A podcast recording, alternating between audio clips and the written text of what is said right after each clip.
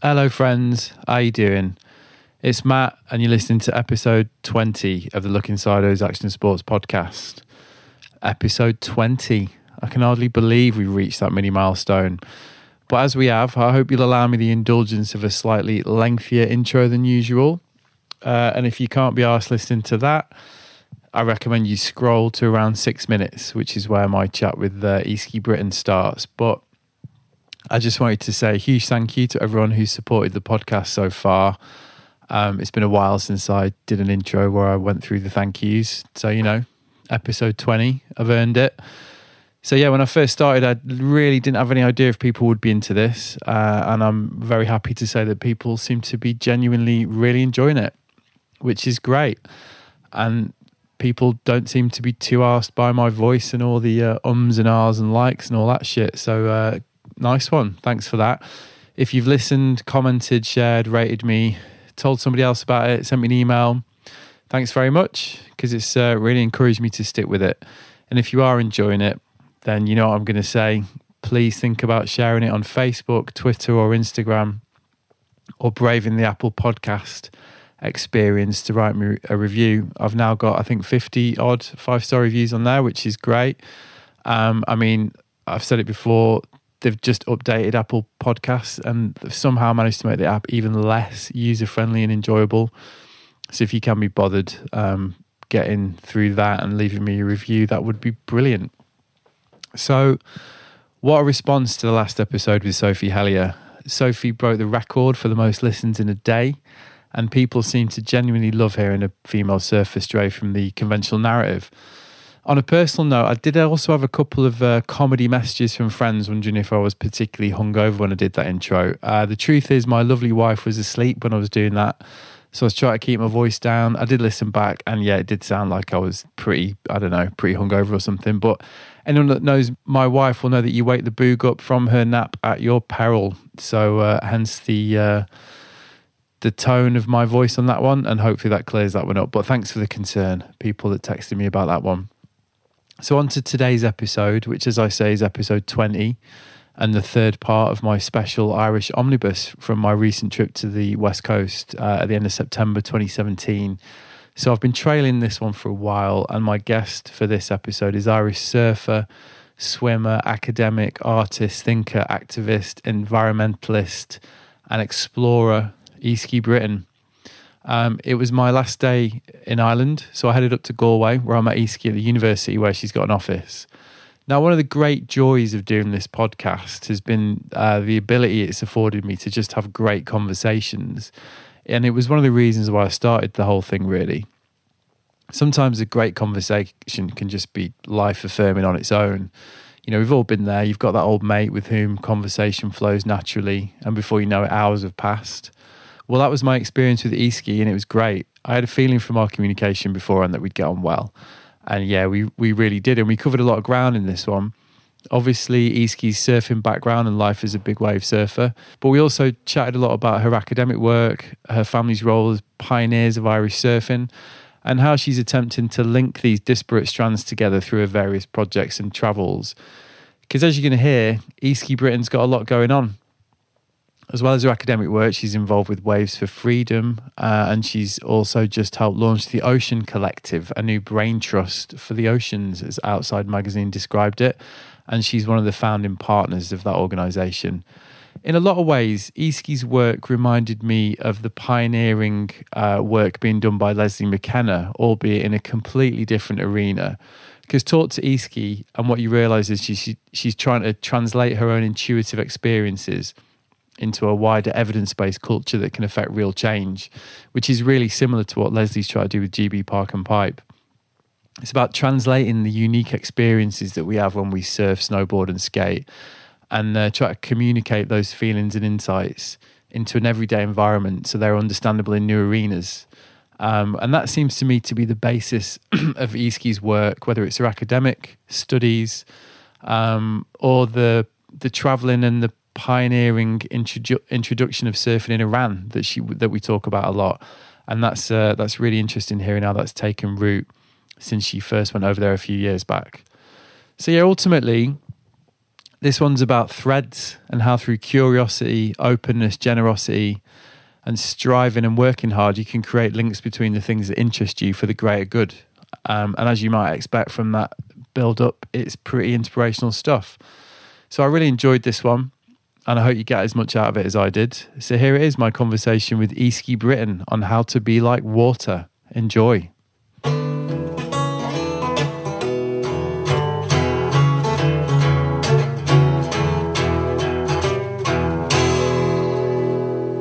I'm here with Easkey Britton. How are you, Easkey? Yeah, good. Yeah. So we finally did it. We finally tracked each other down after a lot of emailing and a lot of talking, and and uh, so tracked down in Galway.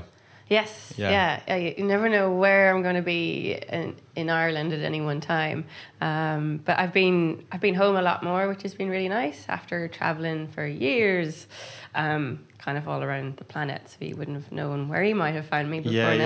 yeah, yeah. Well, it was one of those, wasn't it, where we were like, "Is it going to be Ireland? Is it going to be London?" And then you were like, "Oh, I'm going to be here," you know. So Yeah. yeah, it's, staying it's, put. it's nice, nice to see you on home turf, really. Yeah. Um, so your home is Bundoran, obviously, but we're in we're in Gaul. You you were brought up in Bundoran, right? Yes. Uh, yeah. Yeah. Over that that area. That yeah. was my yeah surfing playground backyard. Yeah. But we're in Galway, and we're in your office at the university Yes. with Dr. Easkey Britton on the door.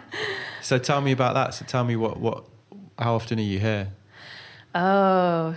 Oh, I'm going to get in trouble now. Not often enough. Not often enough. No, I mean, I love it. I've been here kind of just over a year working with this new research project um, with a team of kind of colleagues at NUI Galway. Um, it's called Near Health. So it's looking at the link between, I guess, healthy environments um, and, and human health and well being.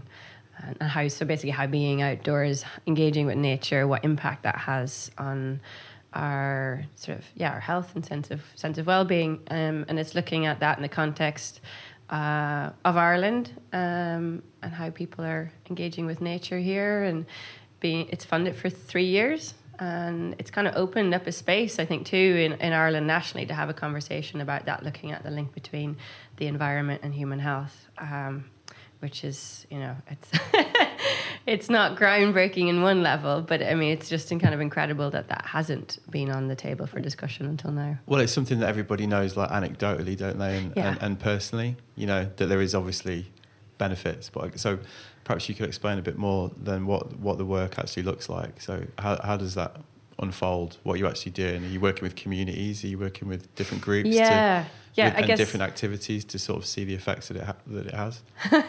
yeah i mean to that's the reason why i'm probably not so much in the office is that it's one of those projects that's really um, community based um, looking at uh, what, what's happening on the ground and kind of just sussing out the amazing work people are doing in that space in Ireland, making that link both in terms of you know healthcare and outdoor education, um, and so it looks like everything from what my friends and the guys are doing at Moy Hill Community Farm, and Yeah. Spoke uh, to Ferg yeah. um, the other day. Yeah. yeah, And Matt and Sophie, obviously. Yeah. so it's it's that whole kind of movement as well um, in terms of nature connection and then also the more therapeutic restorative side of it. So i've spent the summer working with another amazing organization called liquid therapy and they basically have run these surf therapy programs mostly for for kids who tend to be on the autism spectrum or have different kind of disabilities or behavioral problems and it's just incredible to see kind of follow their journey over this summer as well and see the work they're doing so i mean anecdotally yeah it's sort of uh, for me it's exciting as a surfer because it validates what i've you know known and felt my whole life or Right. you know intuitively that surfing the sea nature has that amazing like healing potential Yeah. It seems to be a common theme in a lot of the projects that you've been working on because yeah I'll put some links i- on my website to, to some of the stuff on your website, but there's a, there's a there's a lot going on, isn't there? But it does seem to be like a common thread, like the effect that environment has on, on well-being. Because your PhD is environment and society, is it? Yeah, yeah, and it was looking at um, in that context like the social well-being. So looking at the sort of fabric of kind of relationships within households and communities um, who depended on fishing Right. in, in Ireland and Northern Ireland. Yeah, so they, you know they have a kind of I guess livelihood tie to the to the sea and how that impacts and shapes I guess everything from their sense of identity to The uh, economic Yeah, situation. yeah. So what what period were you looking at there? That was kind of from ooh, 2010 to 2012. Like Right. that. Yeah, yeah. Okay. Um, and yeah, so it's just, I mean, it's that's the other thing. It's kind of growing up in a way as a surfer and being, you know, living on the coast. Um, you become much more aware of constant change. Uh, Yeah. and and then how some like that the ocean environment seems to amplify that that um, flux and flow as it were um, and so just that constant need to adapt and build resilience and and that's very apparent when you go into these kind of communities who are much more dependent and, and close more I guess closely connected and tied to it and part of the issue is this kind of separation in a way that's happened or the illusion of a separation between people and the sea or people and their environment As in, like they had traditional roles and the traditional relationship with the sea, whether that was fishing or whether, and that, and that's now completely changed, and it's how those communities are adapting to that.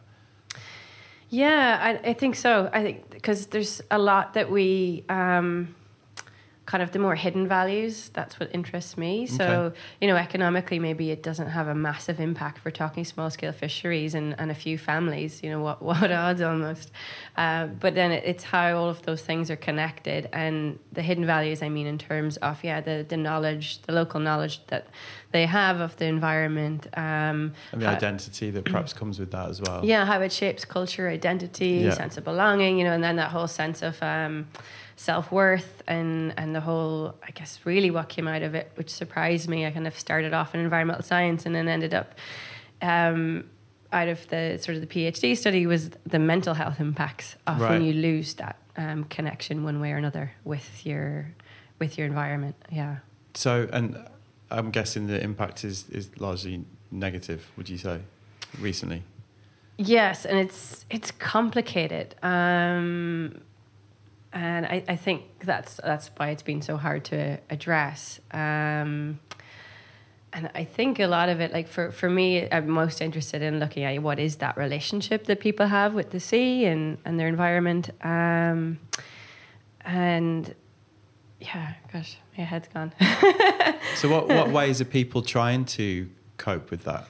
Well, I think in terms of fishing communities in Ireland, it's been really hard. Um, there's just been this kind of, on one level, it is is so small, so it's really hard to be heard or seen or understood, um, because a lot of the decision making happens at a really at a higher level, Yeah. uh, with government Real and policy. top down and- level. yeah, Yeah. yeah, So I mean that that's a, that's then leads to this real sense of disempowerment. So a lot of it is to do with um, with how we communicate Yeah. and what we value, and you know a lot of the decisions that are made are are driven by economics really, um, and yet the country and it's kind of not just in Ireland but globally. Um, in our, we are in this so-called you know mental health crisis, and one in four people have suffered from some kind of um, mental illness, and um, suicide rates are rocketing, and so and then that's putting pressure on something like uh, you know the health service, Yeah. and so it's it doesn't even if you look at it from a purely economic point of view, it still doesn't make sense. No. So I guess uh, that's driving part of this desire, I suppose, um, to look more at what our, to try to better understand uh, and look at what the evidence base might be around Right. what is it that happens when we spend more time outdoors and when we have that different interaction and engagement with nature, um, when the environments that we're in are healthy. Um, and and it's yeah, it's amazing the evidence kind of coming out of just how positive that is on so many levels. Yeah, I mean that was one of the things that I took away from going up to Moy Hill actually, and and speaking to Fergal. Like a lot of it seemed to be about like self empowerment ultimately, like taking control much more at a grassroots level about the way that you live and the way that you don't need to rely on this like top down kind of governmental approach to to sort of get the lifestyle and the life that that's going to be positive for you and also like recalibrating a relationship with nature. You know, and inspiring stuff really. And your projects that you work on then so that's the theme that you're trying to a positive theme that you're that you're trying to sort of affect like change with some of these projects. So could you give me an example of some of the things that you've been working on? Yeah, I guess it, for me, I've sort of moved from this whole, I guess, more intuitive way of like pers- my personal experience um, of this of being in the sea, especially and how that's shaped me, impacted my own health and well being, um, onto like my work sort of in practice or, or in more sort of action oriented with. Um, experiencing surfing in, in, a different way beyond the competitive arena in places like um, Iran and Papua New Guinea, which I'm sure we'll talk about in yeah, a moment, yeah. to where I am right now, which is then actually then being able to dig into well what is what is the knowledge and understanding that goes with that? How do we build a sort of evidence base um, because that is what speaks to policymakers in trying to create create change. And it happens in all those different levels and so this is really, I guess, a project that's sort of opening up that space right now in Ireland that didn't exist before of looking at those links. Um, and what we're most interested in with Near Health is looking at both the like barriers. So why why are people disconnected in the first place, or are they? Um, how people like value and understand nature. Like what does that mean to us? Um, when we say nature too, I guess that there's an assumption that it's um, separate. You know, it's something other than us. Yeah, that we're so, apart from. So there's a barrier between almost. Yeah, yeah, So the other part of the project, which I guess I'm most excited about, then is looking at the bridges. So how okay. are people kind of um, surfing being one of those busting that illusion of separation? Yeah. Okay, that's really interesting. So what other bridges are there? Um, uh, it's it's sort of all these kind of micro moment movements that seem to be lighting up. Um, you know, like the example of like Moy Hill and growing your own food and having these community gardens. Um, to things like the forest schools, um, and now they're even starting to do something similar like shore or sea schools. right. So that's starting with your kids at a really young age. Yeah. Um, so there's this explorer program in Ireland that brings uh, that element of marine education and awareness, but also you're, you're getting out and getting immersed in your environment. Um, and then things like yeah, like the guys at, at Liquid Therapy, and um, but it's it's sort of happening at, at, a lot of a lot of different levels. So you've mentioned a couple of times um, the relationship that you have with the sea. So that's obviously something that has been in your life since you were really small. So when did you start surfing? How old were you when you when you first seriously, you know, can you can remember being interested in surfing? Yeah. The, so for me, there was never really uh, like a life before surfing, right. and that I don't remember, you know, and uh, I don't remember my first wave or. It's was just uh, always part of your life. Yeah, so, yeah, yeah. So I kind of just go on my photos and stories. Um, I guess I was probably four years old when I first stood on a surfboard. Right. Um, in Rossnowlagh in Donegal, where I grew up, um, and that I guess it's a perfect, my life is a really perfect example of how you are shaped by place and by the stories that you're told. And I kind of look at it now and that I have this, what I kind of like to call a blue heritage. Okay. so how something like that sea connection or surfing can be passed on yeah. through generations. Well, I mean, that's one of the, that's really evident in your family background, right? I mean, you've got a strong blue heritage, as you term it, you know, with, with the history of your, your family. So maybe could you tell us a little bit about that? Because I do know that story, but I think it's it's a great story. Because it was was it your grand that first sort of introduced your family to surfing? Yeah, I kind of appreciate it a lot more in terms of this journey we're all on, trying to understand who we are, perhaps, and how that can be like the thread of that when you follow it can be initiated, like you know, through our ancestry. Even. Yeah.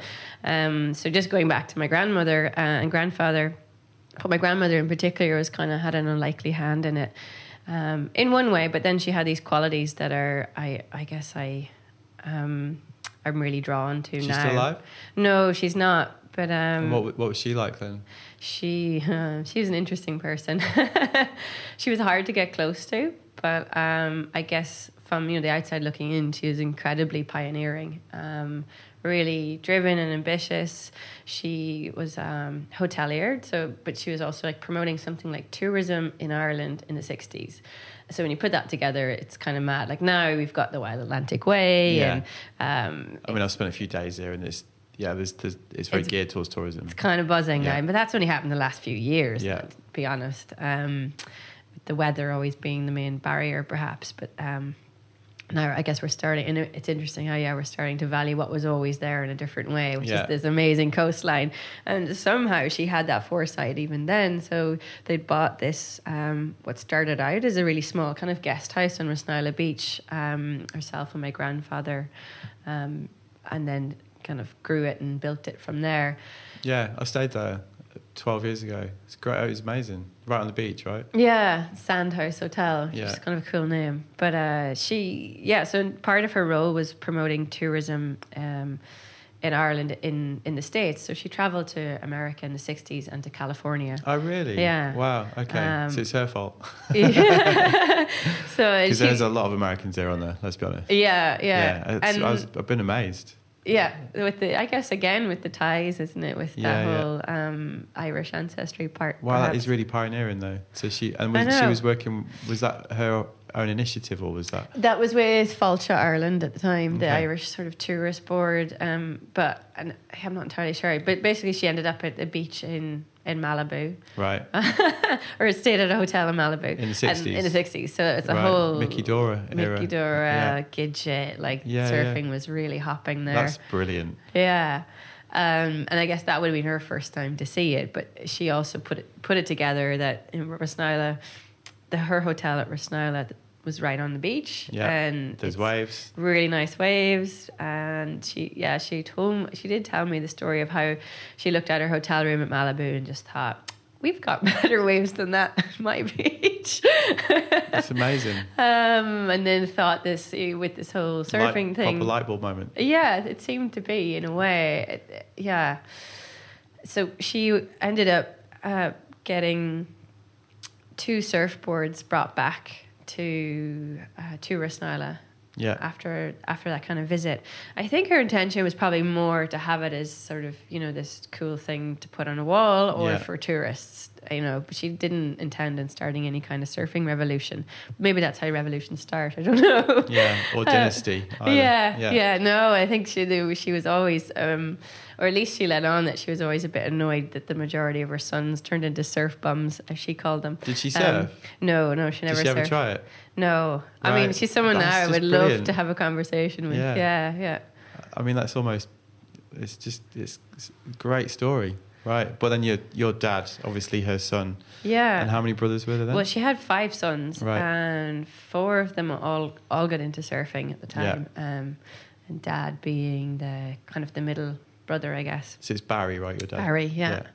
And and if you're if you're like he was twelve years old at the time, and you've got these things that land From back. America. Yeah, Yeah. I can't imagine how exotic that must have been, Yeah. having never seen surfing. Yeah, God, I Um, mean, I remember being a kid in the 80s and seeing skateboarding, and it was like something from another planet. Yeah. You know, it's like, Yeah, what is yeah. this? So, yeah, you can so they had like maybe some reference material in like Reader's Digest, and then the traveling surfer who would come by, you know, which that didn't happen. It was a year before they, they were a year lying down on the surfboards before they saw someone who came to Rossnowlagh.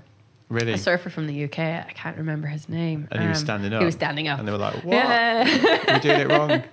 Wow, Yeah. that's brilliant.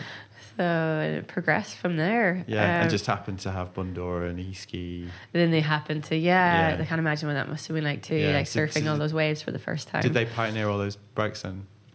Yeah, I mean at the same time, then some. I guess there's different catalysts that happen and, and um, that that seem disconnected, but then all come together. So that was that sort of turning point in Irish surfing as well. There was a few groups of people who started to gravitate towards it, and there was a group, kind of a, a, a gang of them up in Northern Ireland in Portrush as well. Yeah. Um, and they used to sort of like buddy up and go on road trips in uh, in Ireland, and then actually all the way down through Europe and into Morocco and stuff in the seventies. Uh, And then so everybody linked up and finally created the, the community. yeah, yeah. Okay. Um, and I grew up, I guess, then with all those stories. You Well, you're know, named after the wave, aren't you? Yeah, yeah. Yeah. if you're named after a wave, and yeah, it'd be hard. I don't know if I didn't surf, it would be. Yeah. Did you ever sort of chaff against that though? You know, like that parental sort of determinism, like you will be a surfer, you know. Was there a party that was always like, oh, you know, or, or was it just you were just into it? Because like both my parents were like mad passionate about the sea. Like my mum surfed in her teens. Um, she was just she was really ill when I you know, around the time I was born and when she had us as kids. So she, she kind of stopped. Um, but no, I, I do remember like, I wasn't very good at, even if I knew dad was right and he was like being really keen and giving me tips, I just, you know, no, didn't want to hear it. Yeah, that's just what you do, isn't it? Um, Yes. But I got lucky because there was this, um, you know, I had a few really strong sort of female mentors or role models in my life too, who, who weren't my parents. I think when you're a kid, that's that's a really valuable thing. Yeah, who were they? Um, one was um, like Zoe Lally. She, she was part of another family of surfers in Rossnowlagh, and she's a 13 times Irish women's champion. So she was, you know, and she was older, and she ran the local surf club, and and used to yeah just take me out surfing and. Um, we'd go on, on road trips together as well, and but I just rem- remember even at, at, like at Rossnowlagh, uh, she kind of get together a little group of us in the summertime to to train, Really? yeah, and we we go out in like a really big day and paddle out, which is really hard through, and we're still learning how to duck dive. You finally get out there exhausted, and then we we had to t- like take off our, our leashes and send our surfboards in, and Really? then swim back in after them. Jesus. So that Tough love, isn't it? it was tough love, so that would then we'd be prepared. You know, That's if that point. happened and we were out there on a big day and we lost our board, that we wouldn't panic and we Right. didn't know we could do it. Really? Um, wow. That's that's one way to learn it. It's like throwing, throwing the throwing the kid in the pool, isn't it? Like, yeah, sure swim. is. Nah. Well, then maybe it was balanced by uh, there was this other amazing woman who used to always camp out at my namesake wave at Easkey, and Yeah. her she was from the states, but would come over every year and do like a stint of six months in her van, and was just this really graceful. I guess soul surfer, for want of a better way of putting it. Yeah. But uh, but just so independent, living by herself in her van, just loving surfing, and had this uh, beautiful style, really Right. really graceful style, almost like a Rell Sunn type. okay. Um, so that was I just loved hanging out with her too. right. So yeah. how old how old were you when at, at this time?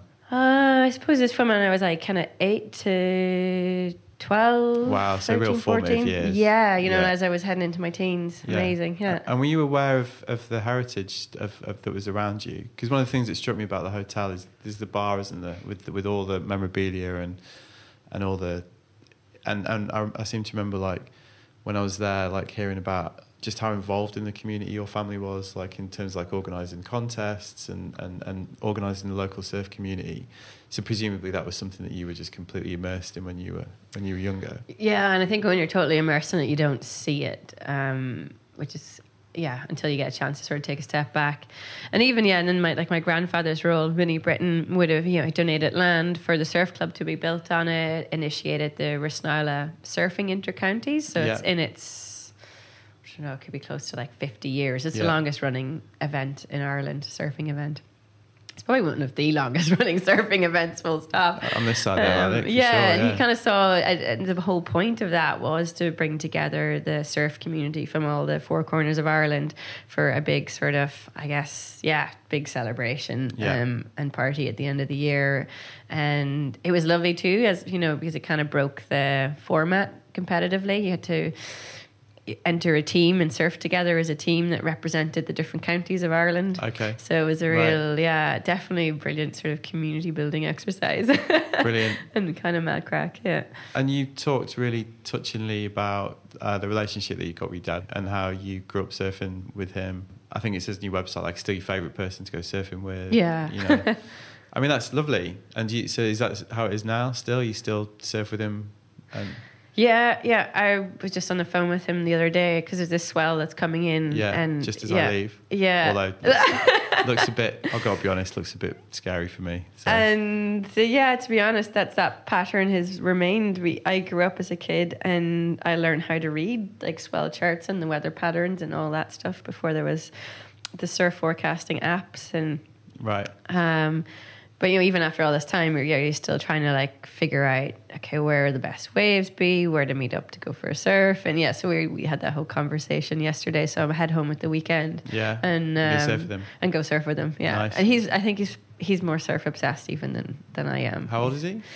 60 in his early 60s I mean, I, just- I want to be your dad, basically.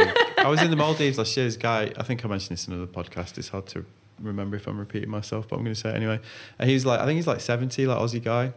He's still charging, and I was definitely like, that's life goals, in it? To still be yeah Yeah, and it's that's yeah, it's something something to be said to have a real strong life goal like that, like core passion. Yeah. Your your anchor, isn't it? And then for dad, he's just so obsessed about staying surf fit because Exactly. the, the number one thing in his life is that he's able to surf. Yeah. Yeah. Right. so where are you going to go, or is it you're not allowed to say? Where am I? Go- oh no, but I'll, I'll head back to Donegal. That's Yeah. kind of yeah, definitely where my heart lies. I got a Um, bit told off the other day for mentioning a spot on here, so got to check. Um, what was- Donegal is kind of you know broad. Yeah, there's enough, bay. op- so. no- no- enough options. Um, so, and what about your surfing then? So, you know, when did you start to to see it as something that you could build your life around? Um. Yeah, I just it's kind of just been that constant, like that. I, it's the one thing I know I can't live without, and I I need to always be able to do it. The- And it's the point where it's shaped everything from where I've studied to relationships to career to the choice even of university I'd Yeah. go to or all these kind of I have my own criteria I realize that none of my friends or colleagues have in their lives Right. so it's like my compass, you know. Yeah. Uh, for for better or worse. I mean, sometimes it's anyways. Um, but yeah, you were asking me actually about my own. When did it become something I want to shape my life around? Yeah, yeah, Uh, I don't think it was really a conscious choice in that it just seemed like a natural progression and path. Even with doing competitions, like I mean, I was competing since I was eight years old. yeah, And that was just a pathway, really, to again, what I was probably most driven by was that just part curiosity and new experiences. Um, and to be constantly learning, I think that's one of the things surfing really gives you because you're in an environment that's always changing. yeah, So you're always surprised by uh, a new experience, a new wave, um, challenged by you know you try one thing one day and then the next day, of course, it doesn't. You know, it, the Yeah. wave doesn't allow you to do it. So I mean, it's like great, greatest leveler ever, isn't it? it's such a good leveler. Yeah, it's very. Just when you think you, in my case, just when I think I'm sort of getting to a an, another level with it, and then the next, literally, it'll always be the next time I surf. I'm like, okay, right, no, you know. yeah, But it's a great thing. It's a healthy thing, isn't it? Because it just keeps you, you know, it's constant learning, like you say. yeah, and so it's still like that for you now. uh, yeah. Maybe well, a silly question, but you know, so I guess I was mad hungry to go. Was pretty pretty restless and still am. I'm trying to like stay within the confines of my own country for few months at least. right? Uh, and I'm loving it. But I get back to that in a minute. But the whole yeah, with the surfing thing, then as uh, growing up, it was this yeah this gateway to travel, um, either with the Irish surf team or doing like the contest circuit abroad. Um, and for me, I think the competitions were more the means to an end. Yeah. I mean, they were great in terms of they certainly give you good focus and discipline and something to aspire to. Um, but the actual, for me, it doesn't capture the heart or essence of surfing or why why I surf. Okay. Um, Can you define that? I knew that was coming. Yeah, right. Um, it was challenging because I grew up in a in a family where dad was completely completely anti-competition, just didn't get doesn't get the point of them. And to be fair, I, I could see his argument, but at the same time, for me, it was a, way to sort of channel all that energy and kind of drive I had at a young age, um, and you know, yeah, to get me out and into the world, which is absolutely amazing. Um, but what surfing is, it's it's increasingly like almost what what I'm researching is is it, it's um yeah it's it's like it's part therapy it's where I find my aliveness and joy like I I need to be by the sea and I only I guess I really notice that when I haven't been in the water um for a few days I mean it's even now to the point where I'm I work part time here at Galway at the university, and there isn't like surf on the doorstep. You got to drive about an hour. Um, that I've taken up I go in for sea swims, Okay. sea dips, I should say. Right. Yeah. um, in Did the of those, bay, did and one of those this morning, and it was pretty cold. yeah, and it doesn't ever really get that warm, but there's a whole community of people who are just buzzing and being in the water. And I think there's something about that. And they all have the same story of how it's, um, you know, people say to them, oh, you're mad, like for going in the wintertime swimming. And they're like, no, this is what keeps me from going mad. so there, you know, there's, there's that aspect to it, or it's where people really seem to go to find a way either to come back to themselves Yeah. after a tough experience in life, or i- in that way, it's just amazing environment to like let go, let let shit go, and Well, it's like you were saying earlier, that there can be a barrier, barrier between you and nature. That's just a really simple way, isn't it, of, of removing that barrier. Yeah. Even this morning at half seven, like we did, just jump in the sea, it being freezing, yeah, and 10 minutes being super cold, but like really exhilarated. yeah. Really simple thing to do, isn't it? Get out. Yeah, and for me, it brings to life all these kinds of concepts or theories or ideas, or you know that whole fallacy of the separation between self and nature, or, or how we've kind of designed our our culture and society to be yeah separated to, from to it. erect more barriers between it. Yeah, and, and I mean, you know what it's like. As soon as you jump into the cold water, that instantly becomes like becomes utter bullshit because your entire body is is affected. You know, Yeah. right from the cellular level to, you know, um, how your mood is, your brain chemistry. Like, there's so many changes happening in your body just because you came into direct contact with the sea. Yeah. yeah. Um, so that that stuff kind of blows my mind, and it sort of seems to be part of this kind of movement that's happening globally too, and a lot of it is um, kind of being sparked by. There was that book by Wallace J. Nichols called Blue Mind. I don't know Um, that.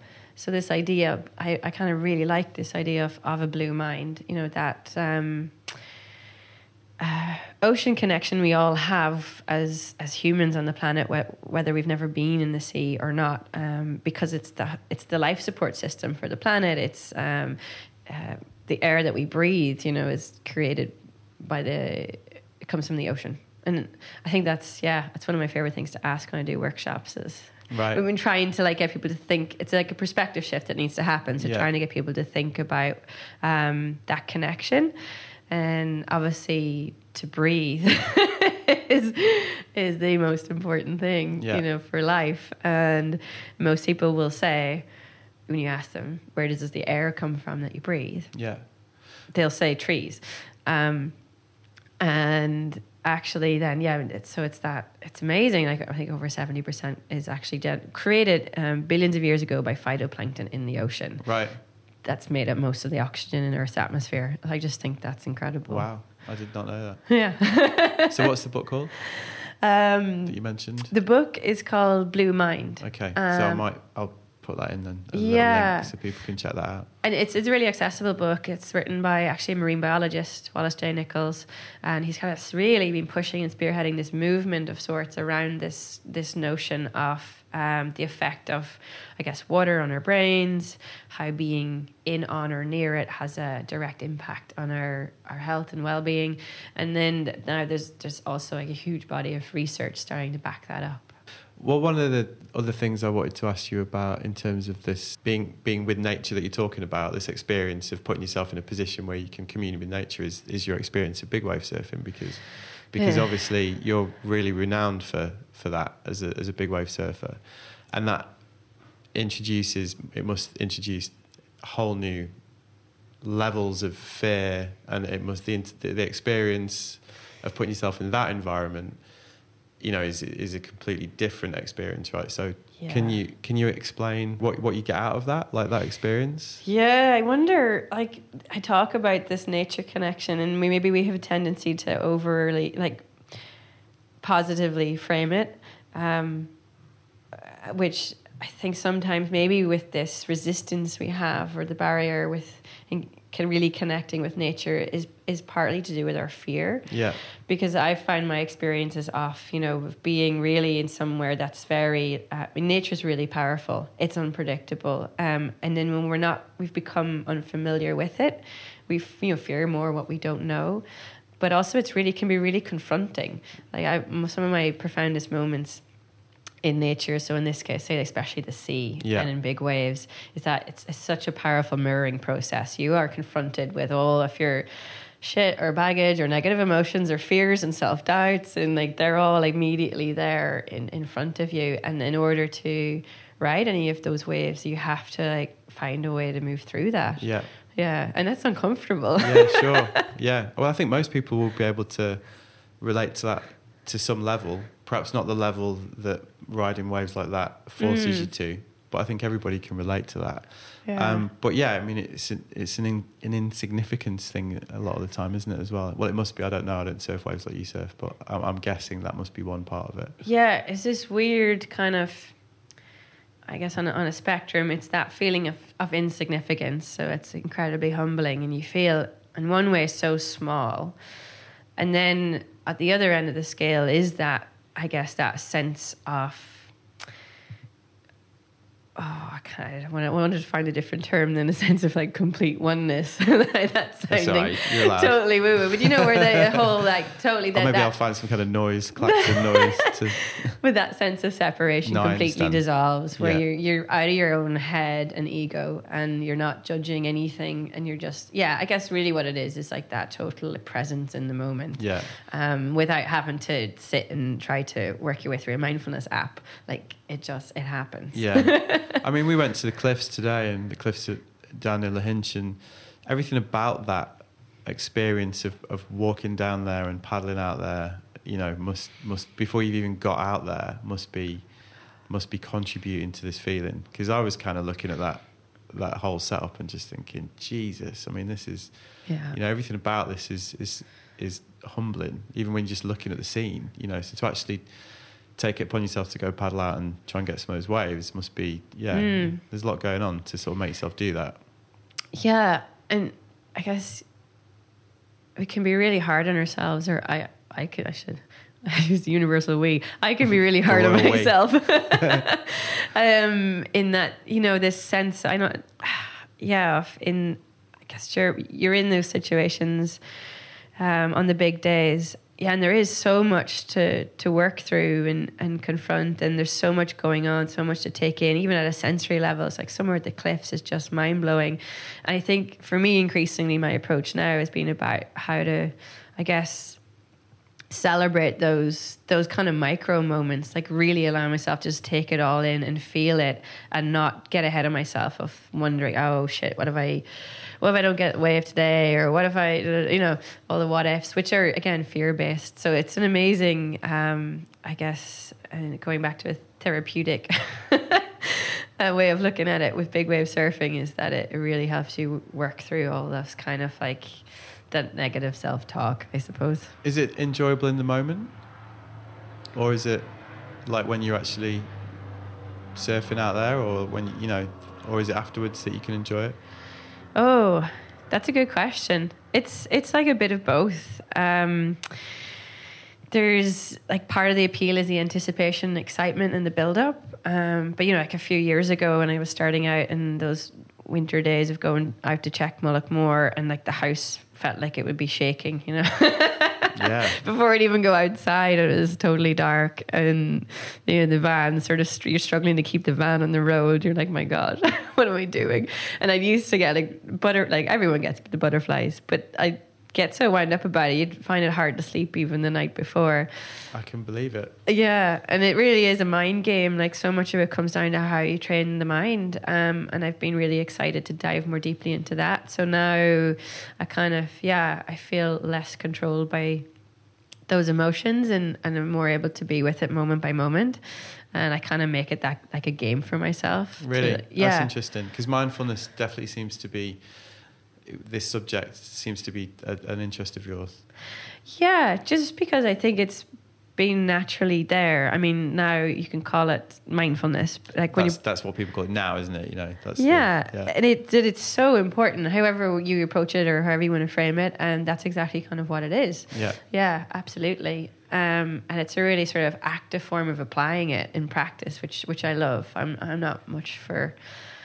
I'm not great at sitting still, and I do like reading books, but I like to know like how does that, uh, what what does that look like in in Yeah. practice? And what works for you, Yeah. and where you can you can get that. Yeah, So even to the point where, like, say somewhere like the cliffs, and you've got to negotiate that goat trail down there.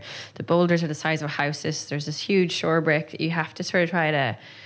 Yeah, it's just mad. Even the, and that's even getting, even got, that's yeah, before you even got to line up. and even if yeah. you get, and then you get out into the lineup, and you're just like, it's yeah, it takes about an hour to sort of almost like bring all the molecules of yourself back because you're just being so blown away and in awe of Yeah. the sound of the waves when you're that close to a wave like that, the the intensity, the perspective below the cliffs. It's just like, yeah, What's- sensory overload. What's so, the atmosphere out on those like out there on those days? Because obviously there's a real community of, of people. There's not many people that surf out there.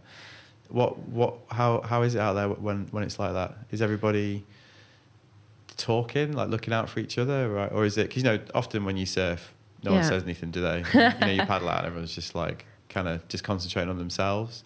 Is it different on a day like that because the stakes are so much higher?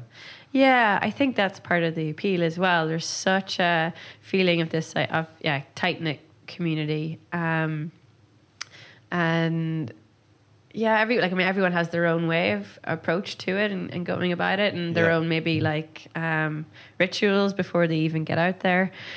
But in and then in the lineup too, it's you kind of have to be on the serious. I guess the serious days really in your zone, but at the same time you're connected to everyone else because if anything happens to anyone, then it's You need each other. Everyone's in, yeah, Yeah. involved immediately. Yeah. Like yeah, Okay.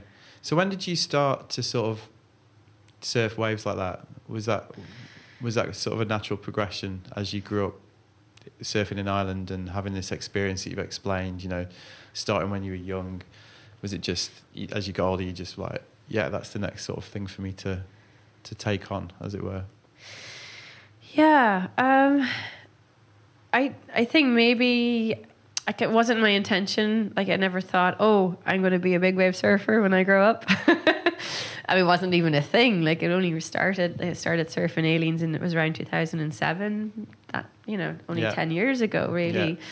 Um, and yeah, and a lot of it was just so inaccessible, even equipment wise. We thought you couldn't surf those waves unless you had a jet ski or towed in, and and that's actually, to be fair to jet skis, really opened up the opportunity for all of that to be possible Yeah. um, in a way. And it's interesting to see that shift back to, I guess, back to paddle. But jet skis still play their role now because we've trained with them and they're really important safety craft to have, especially for somewhere like the cliffs. Yeah.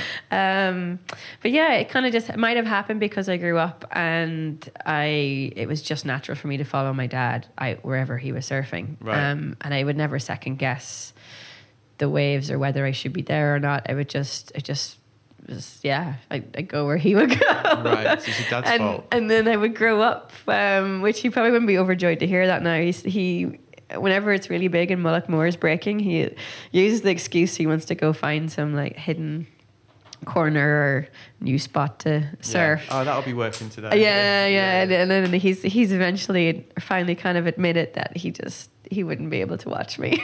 He'd be too scared. Um, so yeah, sorry, Dad. Um, and then you're growing up in Donegal, and you just got those pretty solid, powerful reef breaks on my doorstep, and so all of that was familiar to me. And Yeah. in the cold, like it takes a lot more energy in the cold. Yeah. Um, and but the big wave thing, it just it just kind of happened. It was yeah on my doorstep. Yeah. I mean, that, so that's one part of your surfing life that we've talked about. But the other thing you mentioned a few a few times is travel, and you you seem it seems that you're really um, you like to link the work that you do with your travel Yeah. and your surfing travel. Uh, you Yeah. know, so you've, you've got the the trip to Iran that you did. You've been to Mauritania, right? Yeah. Um, so yeah, is that is that that's obviously a conscious thing, right? To try and kind of link all these threads that you that we've been talking about. Yeah, I think that's what I'm really excited about. It's almost like the, yeah, these sort of connecting dots or linking these threads together. It, it feels like part of this, um, like a storytelling process almost. I do wonder, like, oh, what would it be like? And sometimes I think, God, it'd just be so good to go on a trip, like. I was gonna say like normal people do, Just go but like, but you know, not even that. You just like go on a trip for absolutely no purpose. Like you don't even because When when, you go on a surf trip, you're just so driven and wound up about trying to get waves all the time. But just to like, what would it be like to just go somewhere and it's like you're just just going for the craic to chill to chill out, to A like surf trip or any trip. any kind of trip, just to chill When out, was the last relax. time you did No purpose, no mission, no like bigger. Do you think you, thing. do you think you're capable of doing that? I don't think so. I don't know. I don't know. When was the last time you did it? When was the last time you went and lay on a beach with a book and did nothing? Well, like, funnily enough, what's happening to me this year that I'm spending a lot more time at home. And so I'm having more of these experiences at home, like Right. even in my own county, Donegal, which has like because of the coastline of Ireland, there's like, you know, there's thousands of kilometers. And then I'm discovering shit, there's so much like I've never even seen. Right. So Wow. I'm wildly excited by that. And then I just I've just been going on these little like, kind of adventures, just just yeah, to see what I can find. Well, you're off to Clare Island tomorrow, right? Is that Um, happening? still? No, no. Um, but yeah, that's what I mean. So many islands. Like I'm Yeah. just mad to. I could spend the rest of my life just checking out the islands you- off the you- coast of Ireland. You'd never exhaust it, would you? So that's been really good for me and kind of grounding. Um, but that said, the the travel has led me to some kind of pretty incredible places, and um, definitely feel like I've been shaped by massively by those experiences, and my relationship with surfing has shifted as a result. really? In what way? Can you characterize that? Well, I guess the big one, um, if we're talking about turning points in life, so obviously it was like. There's that family story I have that's influenced me. Big wave surfing, and the other part would be Iran. Yeah. Um, So tell us about that. which seems like totally unlikely. Yeah. Like, wait, hang on a minute. You grew up in Donegal, and your life has been impacted by Yeah. Iran. Yeah, So in, tell- a, in a good way. So, you know, let's just assume people listening to this don't know about this story then. So yeah. talk us through it. Oh boy. Okay, so how long have we got? No, the um, it yeah, it kind of came about. I think timing, the timing of these things in our lives, and and when these things come into our lives, um, always for me feel like they happen for a reason. So it was 2010, and I guess I was at that edge of kind of for me being a bit more disillusioned with the whole like competitive surfing circuit um wanting something uh, more and then starting to i had just started my studies in northern ireland started the phd and so i was in that basically in that transition space and Yeah. and i was dipping my toe into the big surf world So, and so what, you like 22, 22, 23 at this Um, point? 2010 seven years ago i gotta be careful here yeah yeah something like that yeah, yeah, around then, around Yeah. then, early to mid twenties, maybe. Yeah. Right. Yeah. Okay. So you were like looking for something new to to to Yeah. like, experience and get stuck into. and I was still on the road a lot, and and then I, but I was keen to go to places that were um, help me see the world in a different way, or go somewhere I'd never been before, I didn't know anything about. And so when Iran landed on my lap, which it basically did, it kind of came about through a friend, friends of friends, um, and who proposed this this kind of crazy surf trip to Iran, Right. and um, I think because like Stormrider had Who was pub- that? Um, oh my god! I only asked because I so I went there in 2005, snowboarding. Yeah. And did we travelled around? We went up to the north, went to the ski resorts and travelled around, and and then I spoke to Alex from Surfer's Path a couple of years later, and because he was he'd seen the trip that we'd done for White Mm. Lines, and then he, Yeah. he he phoned up and he was like, "What was it like? I'm thinking of doing a trip." Ah, Um, I don't think they did it. No. But, right. I mean, so that's that's the thing. I think it was, you know, we're definitely the first to think about it. Not even the first to go, because Stormrider had published the year before. Uh, two or three guys from France had gone. But they were more like what, what we were doing, which is just almost like a bit of, Yeah. you know, a bit of regime slumming, if you like. You know what I mean? It's a bit like, oh, let's go somewhere really weird and go. Yeah. You know, it's, Yeah. which I'll be honest is pretty much the. I mean, I really wanted to go to Iran. Like, I knew a lot about the country, and like I definitely was interested in the culture and. But there was definitely it wasn't a particularly selfless thing, No. you know. Whereas what you've done is nobler, let's say. Oh, it didn't start out selfless at all. It was it was kind of the same thing. It was like, oh, cool, let's you know go to some far flung corner and surf, see if we can get surfing. But it was was sort of feeding to that narrative of the whole like adventure surf trip Yeah. and get a cool story out of it. Yeah. Okay. So You know? as bad as me Yeah. Yeah. totally. uh, yeah, just need to be straight up about that. um, but then you add in a few twists and turns, and like a lot of people, and basically there was there, were- yeah, numbers fell by the wayside when when push comes to shove to get people to go to somewhere like Iran. Yeah, It people ta- was- it's a big commitment. People were scared when we went. yeah, A couple of the lads I went with were like, oh, you know, really didn't want to go. yeah. People were really scared that I was I was going, like my family included. It took them you know good few, good few years for me to convince them. No, actually, it's a really cool spot. Yeah, it was Um, actually really friendly. Everyone's yeah. really nice. And then the visa process was kind of a nightmare at the time too. And Yeah. so one thing and another, it ended up like just being myself and this other woman, Marion Poizeau, who is an, at the time an aspiring French filmmaker, and she just come she just came along with a really like small camera. Um, and I rocked up with my, my pink surfboard. um, with the guy who organised the trip, um, Stuart, who writes a lot for Lonely Planet, and he missed his flight out of France and basically just didn't show up. Right. Couldn't get What, there. So, so you were just in Tehran. so like, like we, but then he had all the information on that. He kind of, I didn't normally. I did you get like a media visa or a tourist visa? no. I mean, the first time we were, we were on a tourist visa. Because Um, we had to get media visas. They, they, they, Yeah, and I was, and it was really expensive. But I was a bit like, yeah, okay, yeah, definitely. Yeah. It's a, go by the book Yeah. on this one. And and for us because we didn't. Yeah, it was it was very much super super low key. Yeah. And so it was myself and Marion, and I'd never met her before. So our first time meeting in Tehran, two women, one with a camera, one, one with a surfboard, Yeah. and we're like, okay, so. Oh, yeah. Here we are. and we don't really know where we're going or anything really. Um, So where'd you go? We just decided, oh sure, you know, we got we're here now. We may as well carry on, and Yeah. that's kind of that was kind of definitely solid bonding happened there with the two of us, and we went with this. It was like a tour company.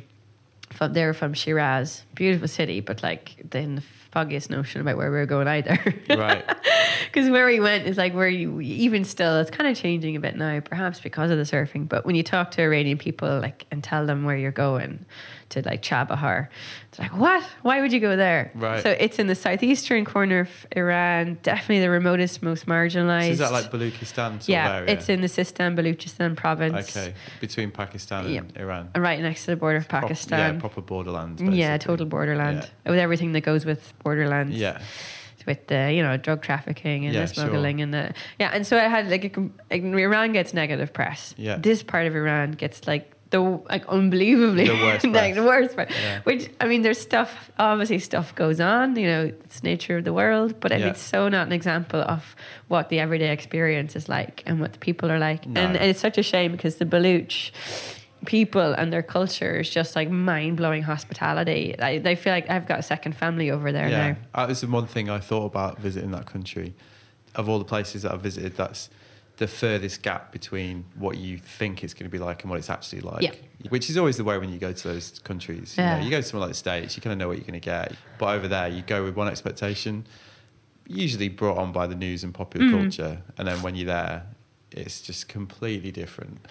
And the, and the hospitality. I mean, it was just incredible. You know, Yeah. we were getting pulled in off the streets into people's houses, and Yeah. you know, And it's, it's, really humbling. It's, genuine as well. I find Yeah. like I, I, yeah. I mean, it's such a complex place, and there are all these sort of paradoxes, and then you get you know below the surface, which takes time. So that was 2010. We went back in 2013, which was probably the real turning point. Um, with um, driven by you know with a different motivation born out of our kind of naive experience of the first trip because we got waves and then combined those images of that were quite powerful and I didn't really appreciate it at the time of a woman surfing completely covered in Iran. So Yeah. you mix those things up. They kind of bust a lot of stereotypes for people as well, um, and drew drew a lot of attention. But for us, more importantly, it caught the attention of other like amazing sportswomen in Iran who are in the more sort of action sports scene, which is really big there. Yeah, it's huge snowboarding. Especially with scene. like snowboarding, yeah. massive snowboarding scene. So they already had this board sports kind of counterculture. They have a huge like urban population, actually quite a lot of affluence and wealth for, for Yeah, the, yeah. and and, That's a mass, well. massive young young Who are just hungry for Western cultural influence, right? Yeah. Yeah. and so with the surfing now, there's this weird kind of dichotomy or, or mix, like kind of social mix that's happening, um, and it's interesting to see them navigate that. But you have this mixing of class, so it wasn't even so much gender with, um, you know, women being able to surf. But the, um the yeah the class divide. So with people coming with that totally different perspective and mindset from within Iran, from the cities like Tehran to this part of their own country where they just would have avoided, let's be honest, Yeah. um, and mixing with people who they would have had probably very different opinions with about. But then when you have this shared experience, and like you said before, how the sea is this total leveler, Yeah. and when you're introducing something playful into the mix like surfing, Yeah. it, it yeah, it creates a very different set of opportunities and possibilities. Um, and then I think the other narrative I really like about Iran is because those women were really up for that sense of wanting to experience more and to push their own boundaries and in, inviting Marion and I to come back uh, to try out surfing, um, especially Mona and Mona Seraji and Shahla Yasini. They're the two first they're the, as you know, as far as we can tell, in Sistan Baluchistan, that part of Iran, which is oh, the only part exposed to open ocean swell, quite possibly the very first Iranian surfers, Right. Not just Iranian female surfers, Yeah. Um, and so the story that persists and will, I guess, will always remain in terms of Iran's surf history now, Yeah. um, that it was started by women. Which must be a really great, you know, going back to the story about your grandmother and like the one, the one seed that can create a culture. it's it's kind of a similar thing, right? Yeah, and I definitely didn't appreciate it at the time, but if we're going back every year since 2013, and and they we get to learn a bit more about each other's stories, and they absolutely they they love that story. They crack up about it now, but they made the immediate connection Yeah, when I yeah. s- told them about my family and grandmother, and Yeah. like ah, so you're doing here. Like what? Yeah. it's not what I planned, but so it's so just to be clear, it's so it is a cha- it is a charity, is it? Is it? no, I is guess it called Waves of Freedom? Wa- well, Waves of Freedom kind of s- began, started as as more, um, yeah, it, it never, it didn't become a charity, but more sort of, yeah, a non-profit voluntary organization, basically a container where we could raise funds to bring surf equipment over to somewhere that was it just didn't have access to any of it. To begin to start to build something.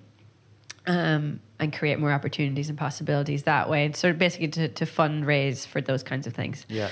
Um, and then now it, it's sort of, it served its purpose really after kind of the first three to four years. Um, surfing has really taken root there. Right. And it's much more now about how we facilitate more skills based and knowledge based sharing. So, like last year, running a, a lifeguard surf life saving kind of Wow. training workshop. Um, surfboard shaping. So Yeah. I think a few guys have been going over um, from Europe, um, and then one of the guys in Tehran who's kind of self-taught himself how to shape surfboards, and so yeah, so there's these kind of impromptu surfboard shaping workshops happening then there's the designing of new like surf kit with with women and other like you know female athletes from Iran to make that more accessible they set up their own like they have their own governing body now like iran doesn't do things by halves they like go big and they like organizational hierarchies for better or worse too so there's a surfing association Really? now but they've facilitated having like the first surf instructor isa surf instructor And, course and that's a, go- a government thing then. yeah so right. So they've become involved. in the space of what is that Th- four years Really? Yeah. Wow. And what do you think? and they're still That's really interesting, isn't it? So, Yeah. what, what you- could you could you explain? Do you, do you know what that how they see it? Why they're doing it? they It might seem a silly question, but I'm just interested because Yeah. it's quite incongruous, isn't it, to Yep. think of that? Re- I mean, it is a regime, isn't it? You know, Yeah. to and why they would suddenly co-opt that? Yeah, I mean, it was. I was curious to see how it would evolve. Like, in a way, you're also like it's totally ignorant, naive, and definitely egoic to think that you have any control over shaping a direction that something can take when you initiate it. only- But it's also that need for like this radical sort of self awareness and reflection of the impact we have by our own actions when we go to these places um, and how we do it. And I think fundamentally it was so important to keep open communication and diverse participation and really keep supporting and pushing for the involvement of women and girls who want to do it Right. uh, and to allow that to be seen as something that can that's not only ac- accepted but increasingly can something that can be celebrated even in these like especially local communities where it's a lot more conservative Yeah. and so we're looking at ways to sort of bring down barriers without creating more conflict uh, or polarization, which is which is tricky. So it isn't about going in there creating change or liberating women or I mean that's um, I always think you're a way to sort of point fingers, but I find the whole process of surfing there um, and its impact, it's not going to create like something like social change by itself. It's just some people going surfing. Yeah. But what it has done is open it, it opens up this space of possibility Yeah. that didn't exist before and for these new relationships and interactions to happen. Yeah. And then you just need to keep allowing that to open and not close. And it's interesting to see surfing take hold. It seems to go that way. It gets co opted by different people for different reasons. People value it for different reasons, Yeah. part of the beauty. But it becomes either something that's controlled and organized um, with this, you know, That's happened like everywhere. like the sportization of that, it. that, that happens everywhere, So though, doesn't it? yeah. To, to be fair, like every, the same every with like free running and skateboarding and but then But also surfing specifically, like Yeah. every every culture that's adopted surfing has done the same thing. so it was interesting to see it happen there Yeah. too. And yeah. so it That got is interesting. I hadn't at all thought of it like that. And there's there's the, there's that split as well. There's the people who want nothing to do with the like So they were they remember the glory days There's already the soul three three years uh, ago when it was grassroots. They're already having the Kelly Slater wave farm debate. Brilliant. Oh yeah, I'm, I they could see there even being like I'm not surprised. I don't think it'd be long before there's wave parks in Tehran. That's that's brilliant. Uh, but yeah, I do think it like allowing it to grow in different ways, and then it serves different needs. And of course, people are seeing it either seeing either you know tourism business potential in it uh, in an area that's re- lacking in a lot of those things. Yeah, I can't imagine they get many visitors down there. No, uh, but there are, I guess, a lot. Yeah, I mean, it's interesting to see. So, and then with Iran, politics are just interwoven with everything. Yeah. You cannot separate yourself from them. So, for me too, it's also important to, to keep offering my support and keeping that connection, especially with the the local community there, um, and and the girls and women who surf, but also you know just giving it space to, to allow it to become its own thing. To flourish on its own. Yeah. Yeah. Uh, so I hope I'm going to go back next year, hopefully. Yeah. Um, So how many times have you been over there now? About five. Wow. Yeah. Um, I'd love to go back. yeah. Was, Yeah. I was going to go back a couple of years ago, but then there was I think there's quite a lot of unrest in Tehran, so I just didn't end up going. But yeah, that's brilliant. Right. So, So are you proud? that. Are you proud of that? Yeah. It's just. Um, yeah, I feel like it's constantly evolving, and it's amazing how it just feels like it's now part of my makeup. Like Right. I'm, I'm forever more going to be connected with that part of the world and the people there. Yeah. um, because it's such a it's had such a profound impact on me. Even to the fact of like getting back to how it shifted my perspective on what surfing could be or how it could be used, um, and in particular with the women there and the kind of like relationships I made with some of them. And one woman in particular, Shirin Gerami, who's Iran's first female triathlete. And she came along in 2015. We got chatting on like Twitter or something. Right. And then I was like, "Oh, actually, we're going to go in a month's time. Would you like to come join us?" And so off she off she came, and it was lovely to have her perspective because she's not a surfer, but understands what it is to be an athlete. Yeah. an, an athlete, a woman in water who's Iranian, and she's starting to represent Iran doing triathlons like, Right. around the world. It's just incredible. Um, but also seeing the, um, I guess, that healing potential again of the sea Yeah. uh, to be a space that helps build confidence and create connection rather than instill fear. So we kind of came about it in a different way because surfing had never been done there before. You didn't have to teach it like how it's always been taught. You didn't have to make it about competitions. Um, so instead, and for women too, it's it's such a it's a lot of things to take in and surfing is so novel. You have lots of spectators. You're in this open space. You're trying to like be in waves for the first time. Then you've got the surfboard. Then you've all this fabric clothes you have to wear.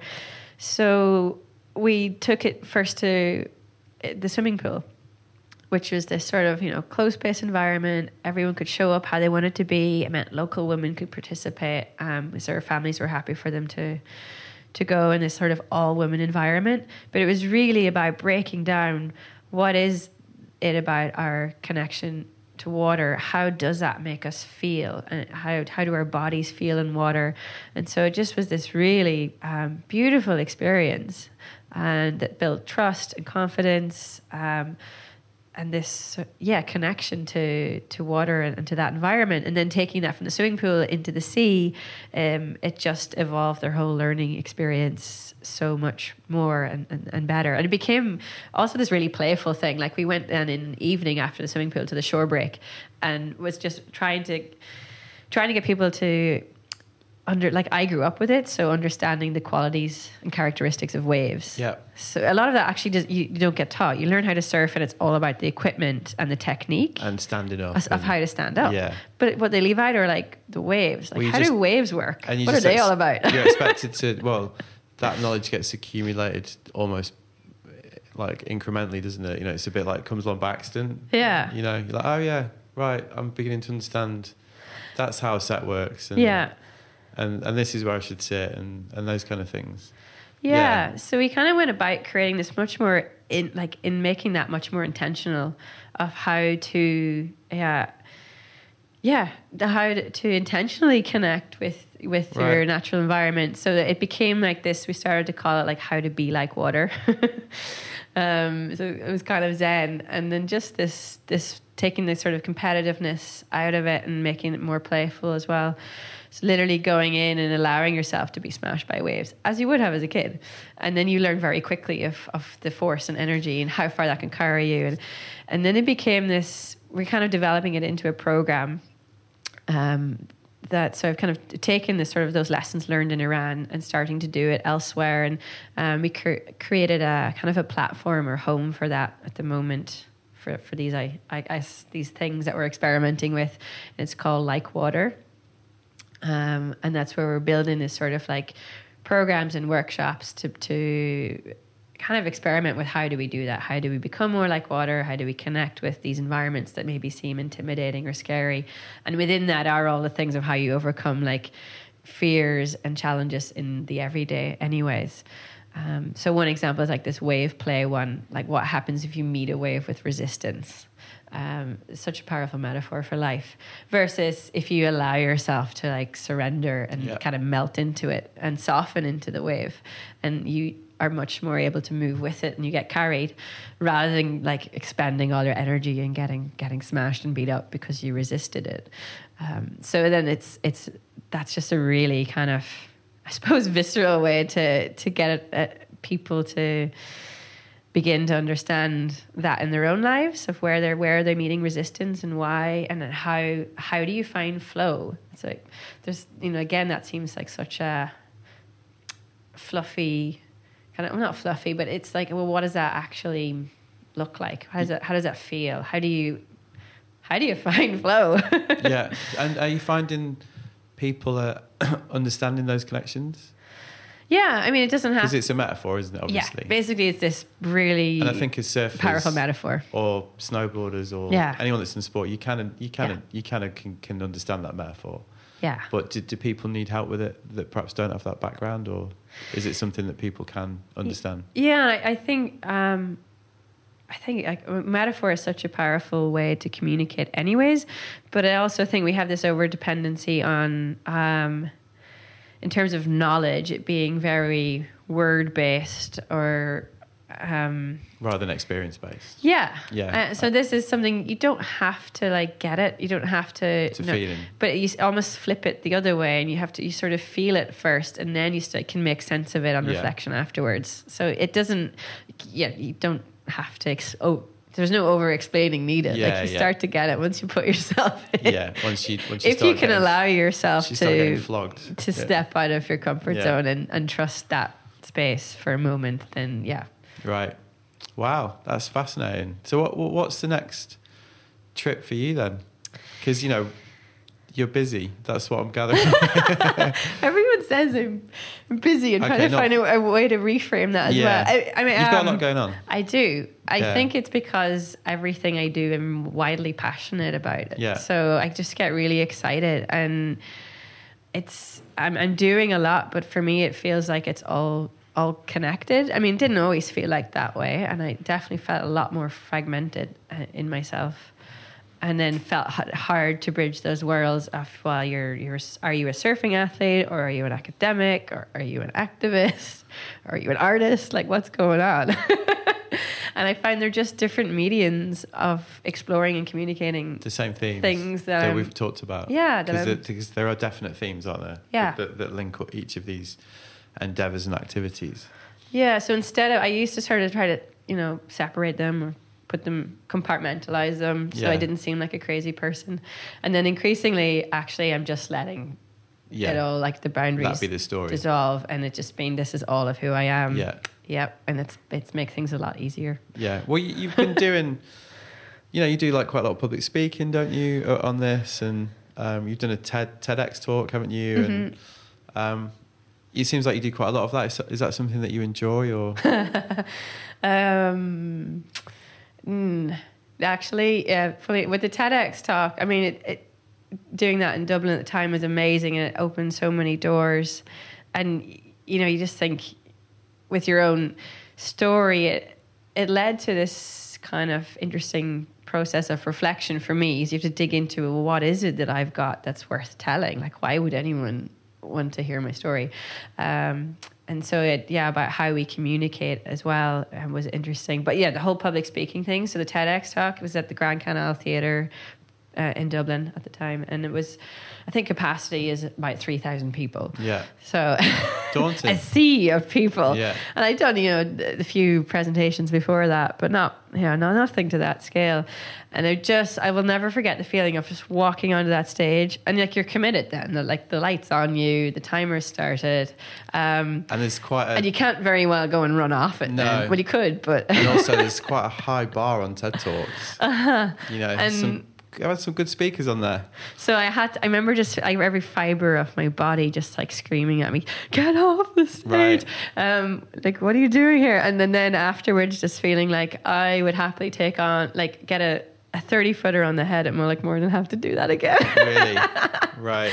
but that said, that more you more you put yourself in Yeah. those situations, it definitely it it does become It's just another way of controlling your fear, isn't it? Ultimately, yeah. I was, going to say it becomes easier, but no, I just think yeah, you just get more intimate with your fear. And, proje- and also, I think a lot of it is a lot of that kind of thing is just about projecting how you project your intention, isn't it? You know, Yeah. Uh, because I think ultimately an audience wants somebody on a stage to succeed, and they, I, I often find feel like they- they just need permission to enjoy it. Yeah. And if you've got the confidence, or you appear to have confidence, then that's almost all you, all they need, really. And then all you need is a little bit of affirmation from the audience, and you're probably away, aren't you? You know. Yeah, like I actually use the same techniques that I Really? used before I went into a heat when I was competing at surfing, or Right. before I go big wave surfing. I do the same before I go on the stage to speak, um, and a lot of it is for me all those things actually.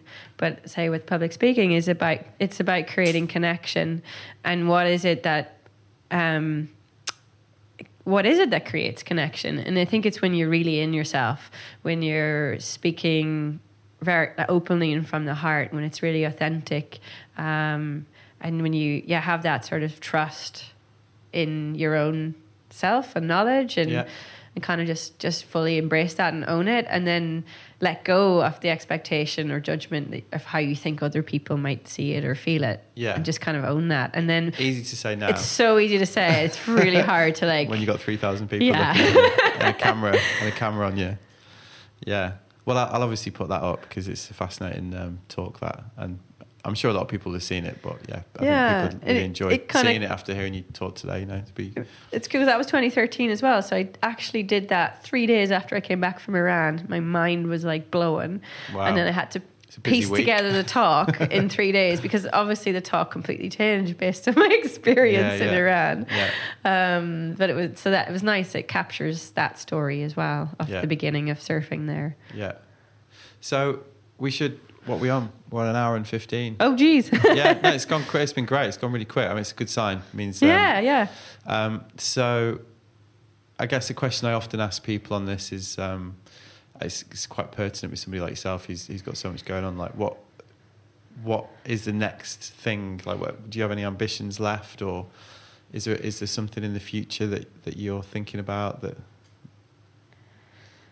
Um,